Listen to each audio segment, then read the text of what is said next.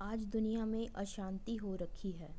हो सकता है वो देश की सरकार बदलने से ठीक हो जाए।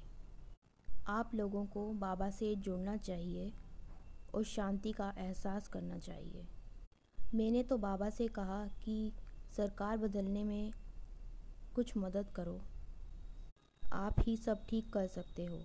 तो आप लोगों को भी ऐसा कुछ कहना चाहिए। सबसे पहले तो आपको उनसे जुड़ना चाहिए। योग करके शांति का एहसास करना चाहिए। शिव बाबा को याद करना चाहिए। शिव बाबा को याद करने से पाप कटते हैं, शांति मिलती है, बीमारियाँ ठीक होती हैं।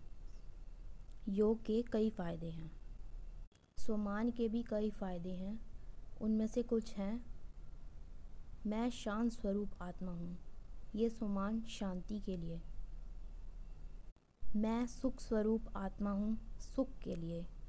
मैं शक्तिशाली आत्मा हूँ, बल के लिए। मैं पवित्र आत्मा हूँ, पवित्रता के लिए। और मैं पद्मा पदम भाग्यशाली आत्मा हूँ, भाग्य बनाने के लिए।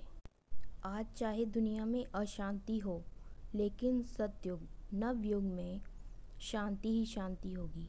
वहाँ देवी देवता का राज होगा। राजा रानी होंगे, प्रजा होगी, साहूकार होंगे, प्रजा की प्रजा होगी, इत्यादि। मिलजुल कर सब रहेंगे। वहाँ पुलिस, डॉक्टर, वकील, सलाहकार आदि भी नहीं होंगे। सुख ही सुख होगा। यहाँ तक कि दास दासियाँ भी सुखी से रहेंगे। वहाँ की मिट्टी भी सोना होगी, पत्थर भी हीरे होंगे। किसी भी बात की कमी नहीं होगी। सुख ही सुख।